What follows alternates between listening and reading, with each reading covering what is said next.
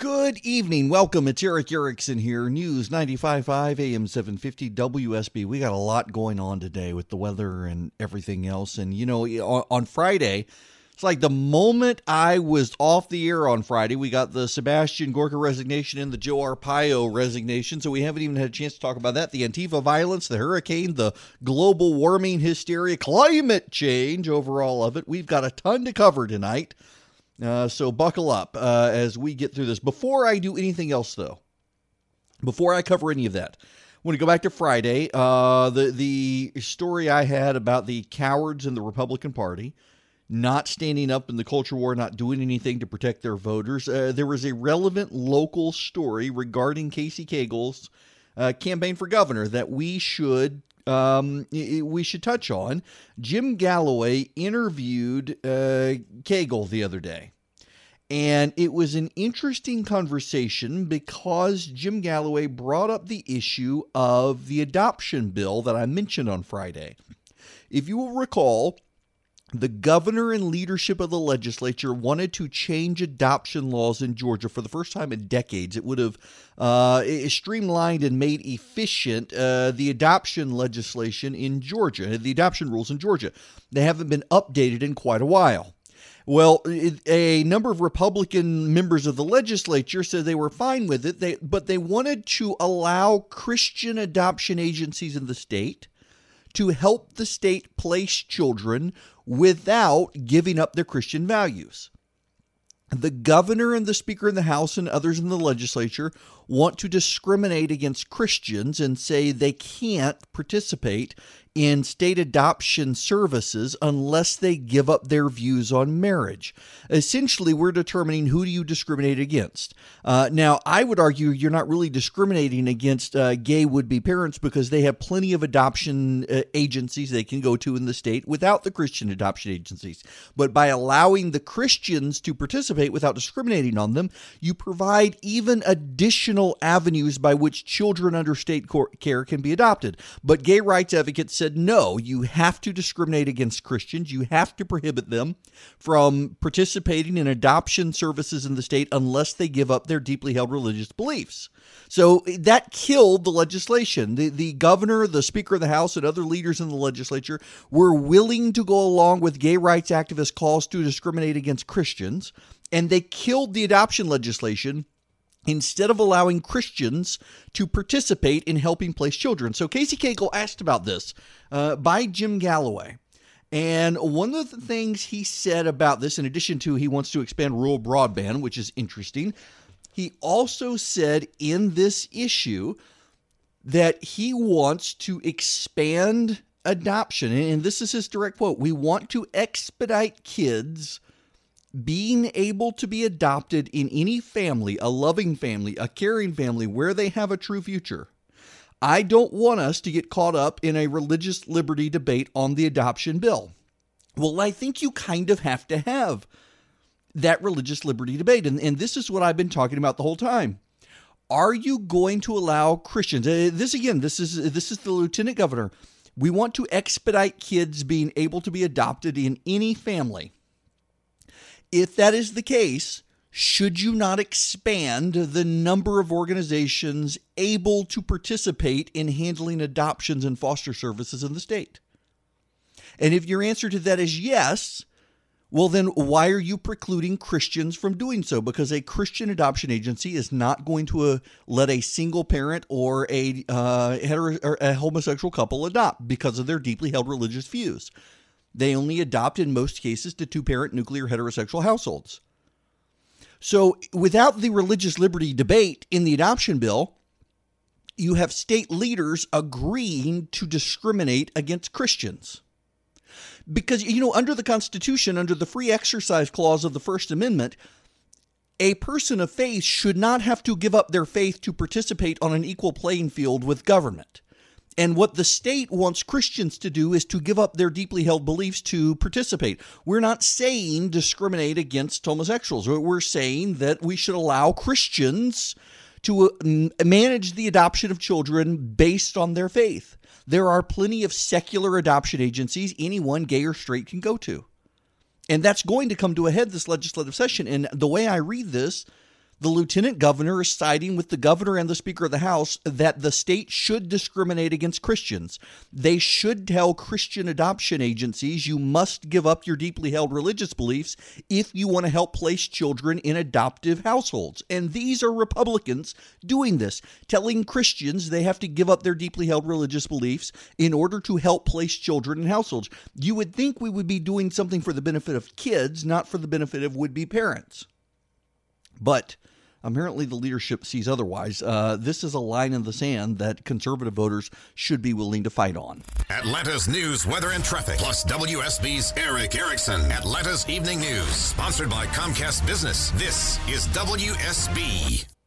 Did you guys hear the, the Mark Bray? He's a Dartmouth lecturer, and, and by lecture, I take it to mean he's not a, a professor of some kind. I don't know if he has this. Well, I guess N B C calls him a professor. He's got a new book out, Antifa, or as he calls it, Antifa, the Anti-Fascist Handbook. And he doesn't participate in Antifa's protest, but he actually says that the Antifa, he seems to be okay with Antifa violence. In fact, Dartmouth's university president has had to come out and distance himself from this guy uh, out there justifying Antifa violence. We've got an incident over the weekend where a uh, news reporter with a camera was beaten with a billy club by Antifa supporters. We had another guy who uh, was put into a coma by Antifa supporters.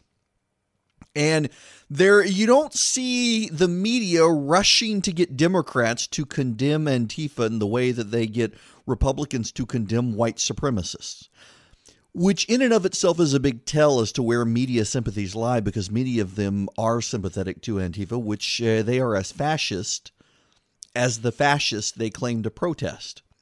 And even this Mark Bray notes that Uh, the these anti-fascists, essentially, they have communist origins, um, opposing the Nazis and the Italian fascists. Although, again, it is worth repeating to infinity and beyond that the Nazis were kissing cousins of the communists.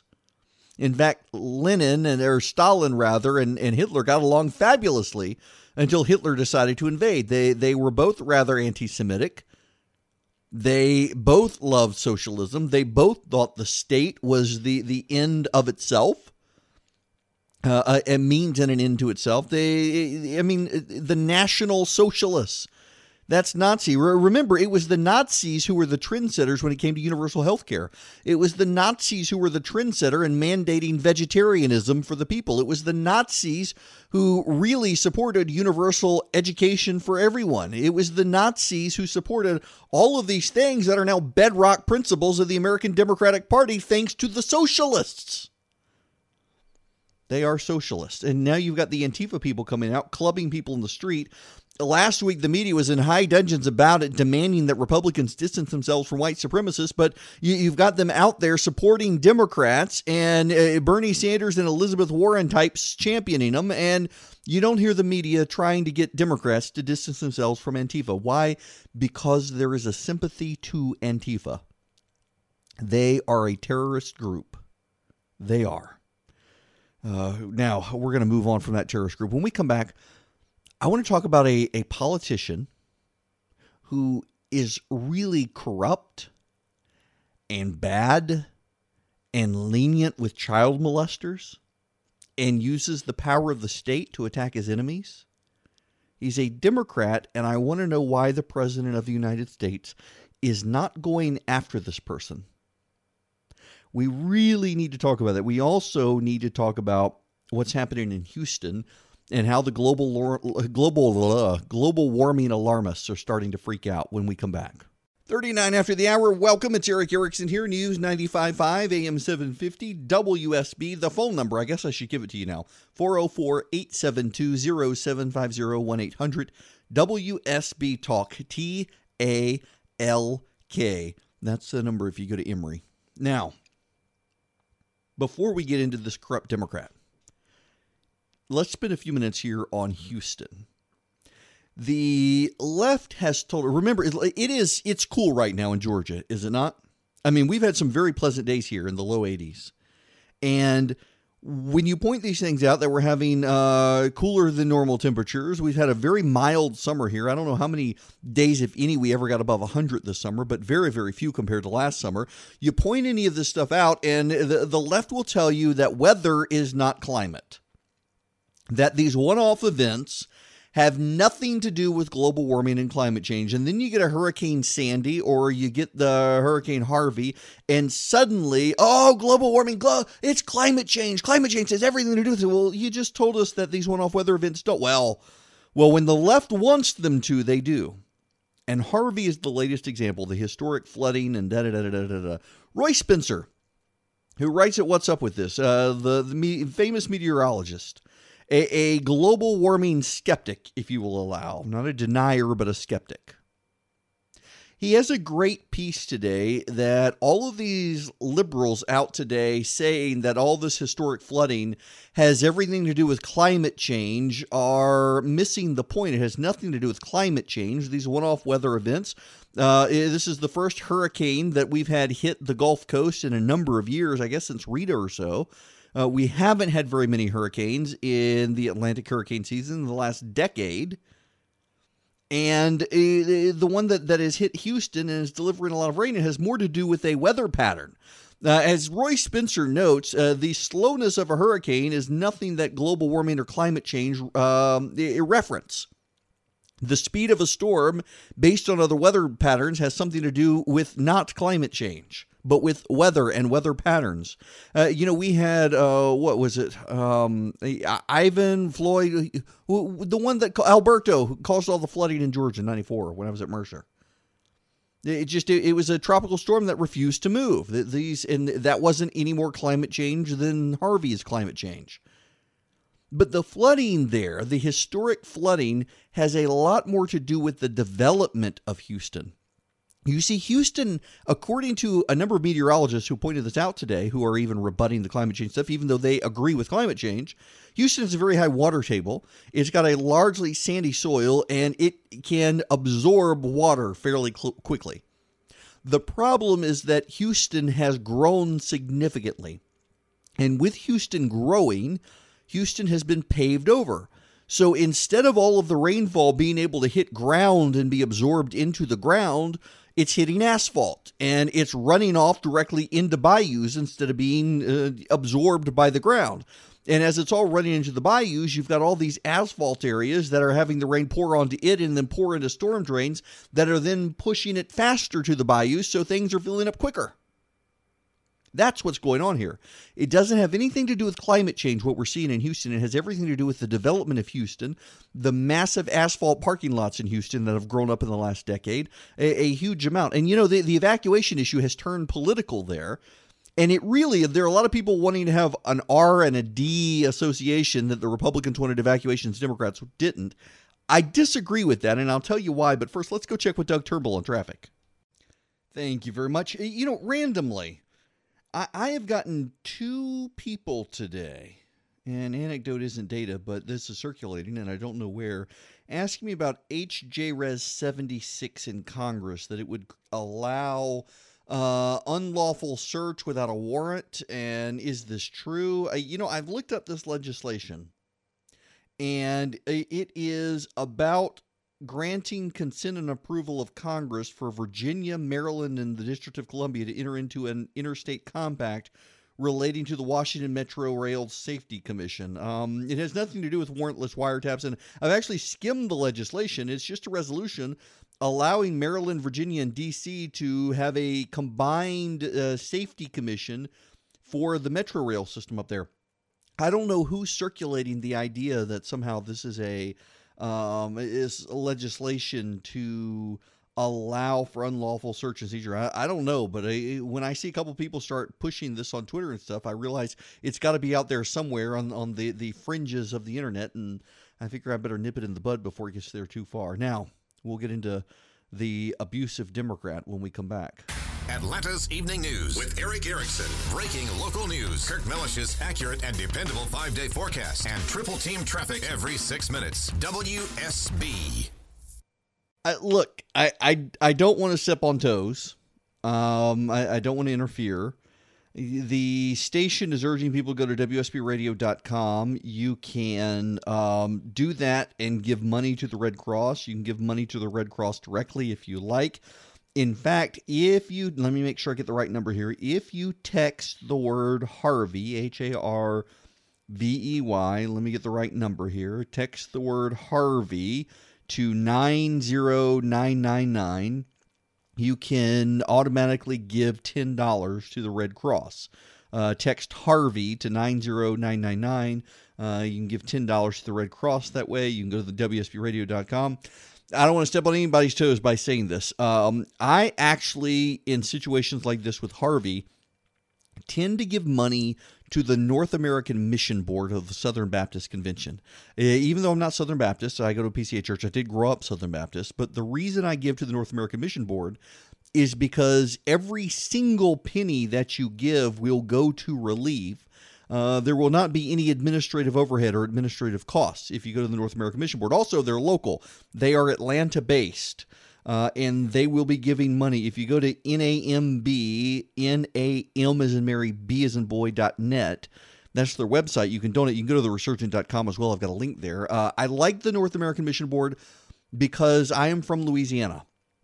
And after Hurricane Katrina hit New Orleans, the only, the only, and I mean this very genuinely and sincerely, the only relief agency that showed up in the hours after Katrina was the North American Mission Board. They were the first relief agency to come in. They beat the Red Cross. They beat the Salvation Army. They beat FEMA. They were there. Uh, the only group that came close to the North American Mission Board was Walmart, a private for-profit entity. Uh, so I am a big supporter of the North American Mission Board and the relief that they give uh, in areas. Uh, I, I cannot recommend them enough. They also are local. They are in Atlanta. And one hundred percent of your money goes to help people. So you can uh, support the Red Cross, support the Salvation Army, uh, whatever you want. Uh, I've been sending my money to the North American Mission Board. Uh, even though I'm not Baptist, they do a fantastic job helping everyone in need. Can't recommend them enough. When we come back, there is a very abusive Democrat at the state level. And he is the type of Democrat that President, uh, President Trump campaigned against. And I'm hoping the president will get Jeff Sessions involved. You will not believe this is a Democrat who literally faked an assassination attempt on himself to get himself reelected. Wait until I tell you the story when we come back. Welcome back. It is Erick Erickson here, News ninety-five point five, A M seven fifty, W S B. The phone number four oh four, eight seven two, oh seven five oh, one eight hundred W S B Talk. Y'all, I have the perfect example of someone and something that Donald Trump, he campaigned against this sort of stuff, and hopefully he will put his his uh, money where his mouth is, his action where his mouth is, whatever you want to say, to deal with this. Um, it, it just you got to stick around here because this is this is a Democratic politician you know. And let me just set the stage for you on this. This is the this is the sort of guy that Donald Trump uh, should send Jeff Sessions after. In fact, you know, he, he, Barack Obama tried to go after this guy. Didn't do him much good, though. Uh, it, but Barack Obama doesn't have the force of will that Donald Trump does. And it, it is a, an abusive local Democrat. Let me give you some facts about this guy. He was losing a re-election bid, or so, so it seems at the time. So he decided to fake an assassination plot against himself. He found a guy, and his staff, his own staff, drove the man around to buy parts to build a bomb to kill the politician, and then arrested the guy that they took around to buy the bomb parts. Uh, the jury in the case was just, I mean, literally had their mouths hanging open, hearing the story that this local Democrat had his campaign staff, not his campaign staff, his political office staff, go out and help a man acquire the parts to kill their boss, only to frame the individual who had been told he was helping. Uh, obviously, he got off, and then the state had to pay millions of dollars uh, to the guy for having been set up. Uh, in other cases, when other local elected officials complained about this Democrat, the Democrat had sheriff's deputies begin harassing them. In more than one case, filed criminal charges against uh, a, a county supervisor, against school board members, against Superior Court judges. I mean, how much more abusive can you get? And then there's this kicker. Uh, this is a Democrat who claims to be tough, who claims to be tough on crime, who claims to be all about law and order, except during one three-year period, his office didn't properly investigate more than four hundred alleged sex crimes, which was his job, many of them involving child molestation. District attorney, if you can't tell. In all, the department improperly cleared as many as seventy-five percent of cases without arrest or investigation. Now, there was a scathing report issued on this uh, Democrat district attorney. I mean, so this is a guy, let's review. This is a district attorney, a Democrat, who abuses his office. He had to pay a framed defendant one point one million dollars after the defendant was found not guilty of an imaginary assassination attempt the Democratic district attorney himself constructed.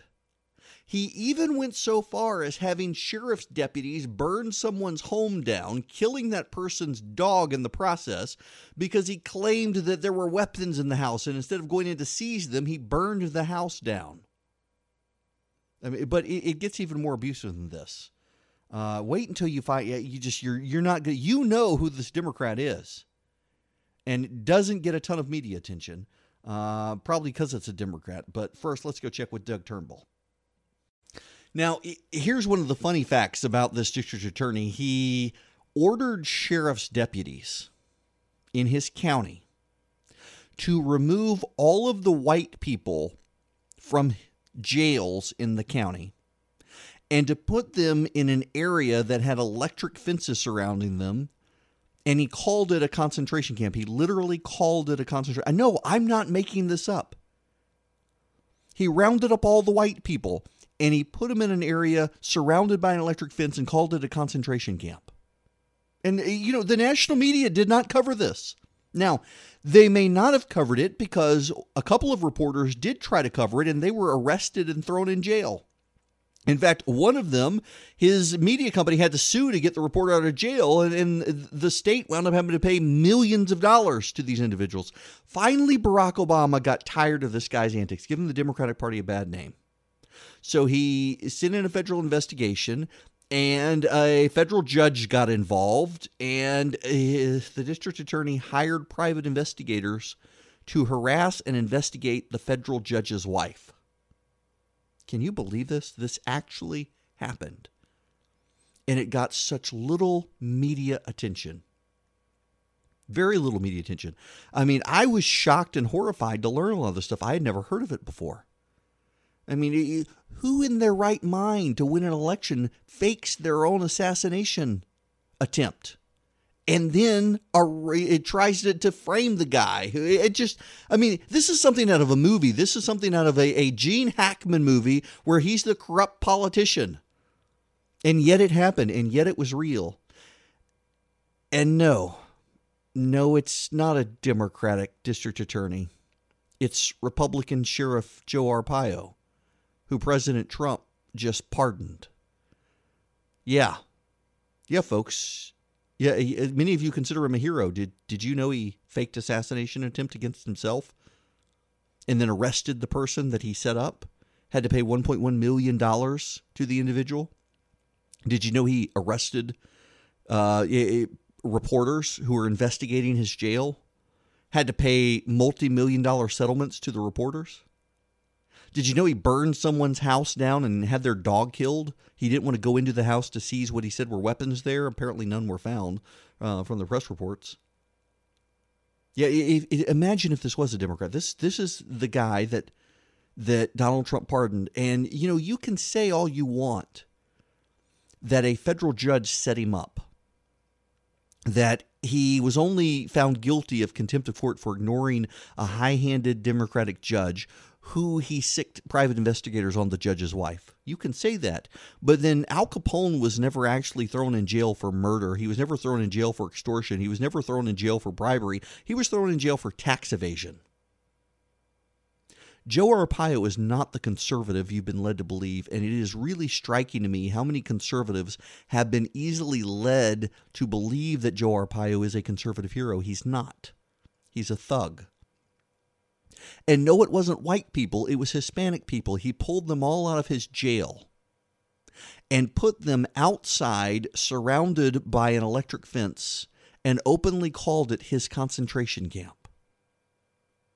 Yes, during one three-year period, his office didn't properly investigate more than four hundred alleged sex crimes, many of them involving child molestation. The department improperly cleared as many as seventy-five percent of those cases without arrest or investigation, and it was outlined in a scathing report by the conservative Goldwater Institute, outraged by what Arpaio had done.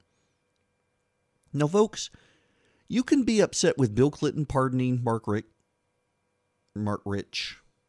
Not the Georgia football coach.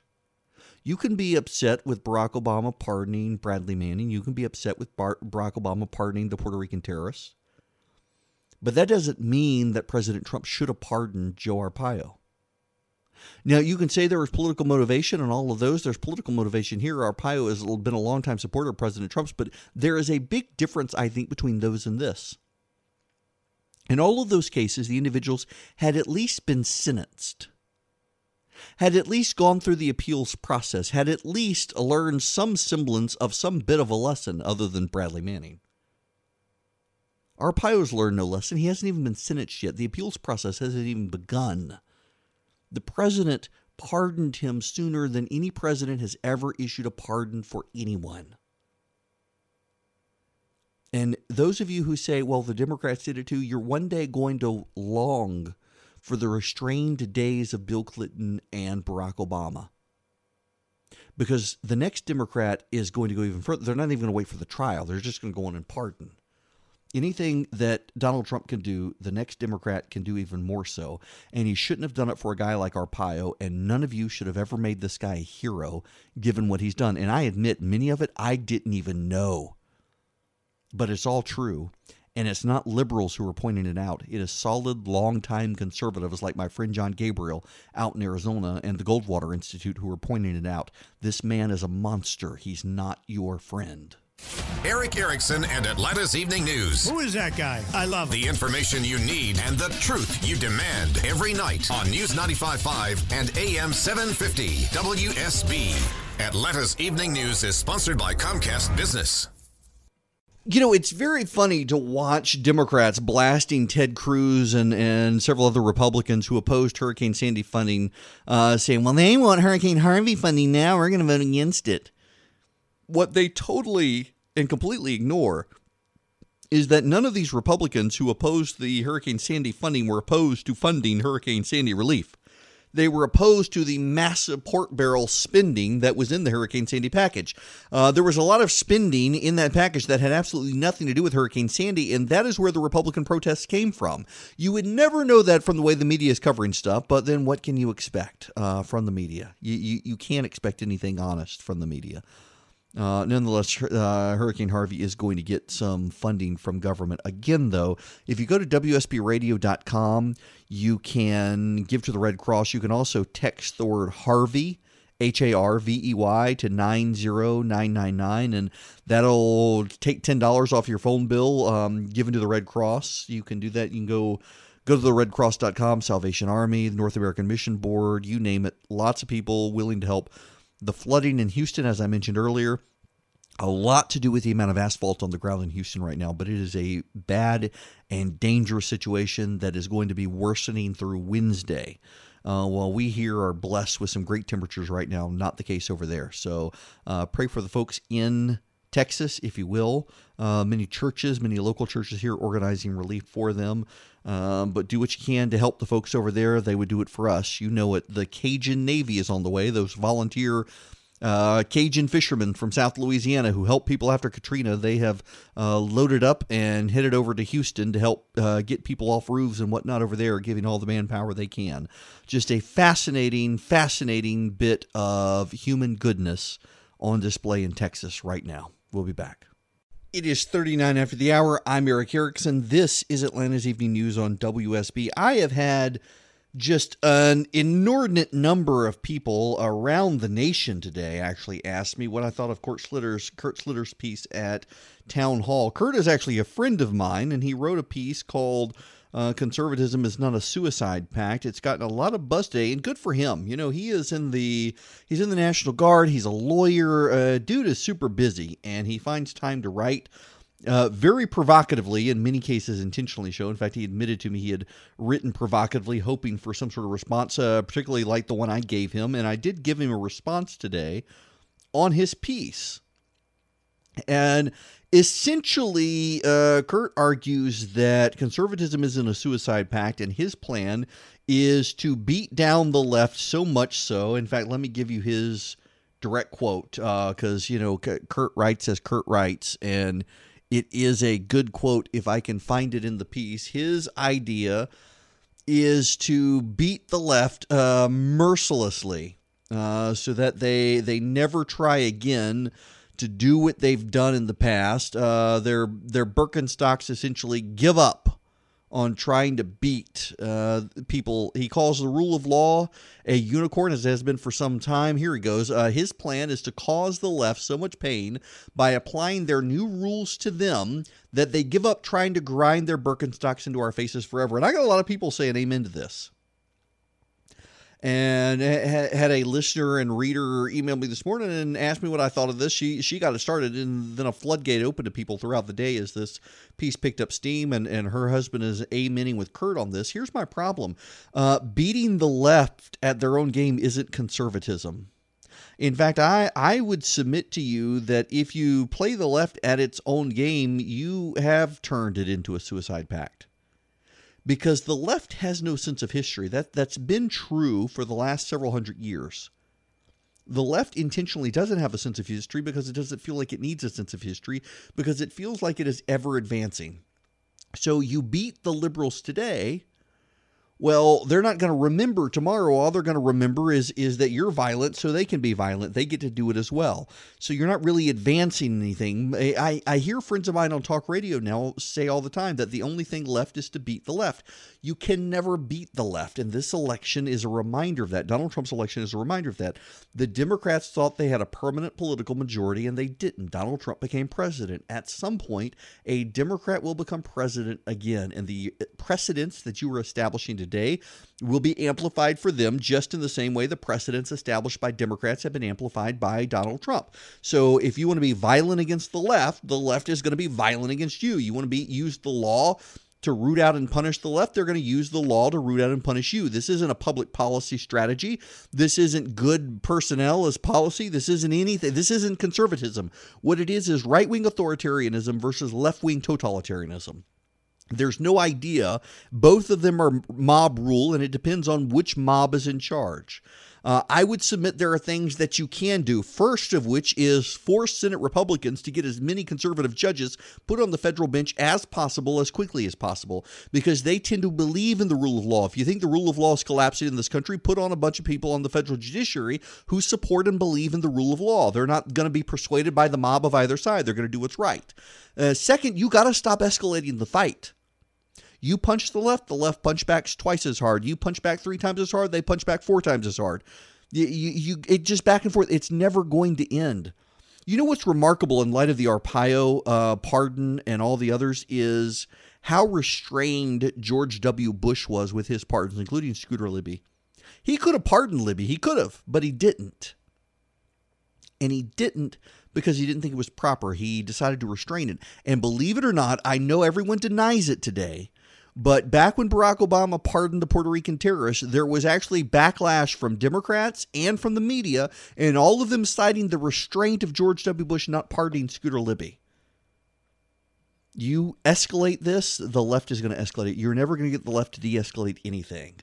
Uh, and that's part of the problem. And I'm a pessimist long-term because I don't think there are enough people like me willing to de-escalate the situation. I think everybody thinks you got to escalate it. And, you know, it's just, we're in the end times, folks. It's a slip slide all the way down to uh, Sodom and Gomorrah until the second coming.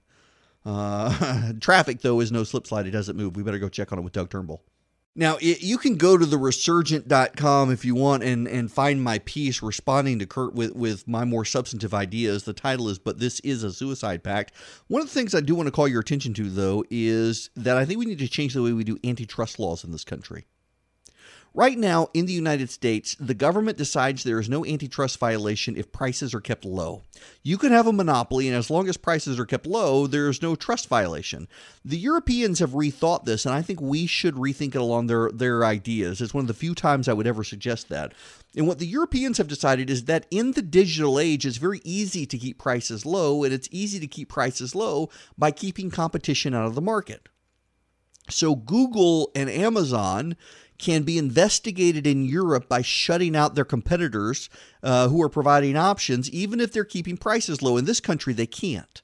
And I think if you want to force Google to change its business practices, you've got to go after them the way the Europeans are doing, not saying, well, prices are low, there's no problem, but saying they're keeping alternative opinions out of their algorithm, therefore uh, they're an antitrust concern. That, I think, is what we've got to do in this country to go after these tech companies, because I really do believe Google, Facebook, and the rest of them would gladly silence conservatives, but then say, hey, there's no antitrust problem. We're keeping everything low. We're keeping all the prices low. Uh, it's just we've got rid of competition. When everything's changing around you, there's a voice that's consistent and honest. Erick Erickson. Every day, five till seven, News ninety-five point five and A M seven fifty, W S B. I have been asked to say something here at the end, and it's going to offend some of you for reasons I still can't process. Whoa. I mean, wow. The Game of Thrones finale last night. Unbelievable. Now, uh, there are a lot of people critical of this season of Game of Thrones because it has rushed to its conclusion, and it may not come back until twenty nineteen now.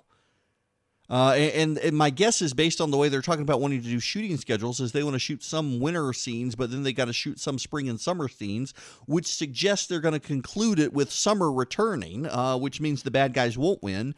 There's been some speculation all along with some of George R R. Martin's statements that uh, the, the Night King would actually win.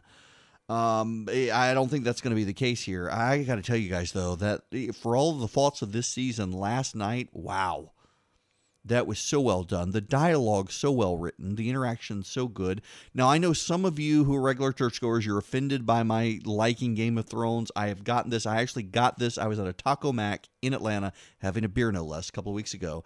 And a couple came up to me, and the, the wife needed to tell me that she thought I was leading people astray by watching Game of Thrones and recommending it to people. And I've made clear to her, I don't recommend it to people.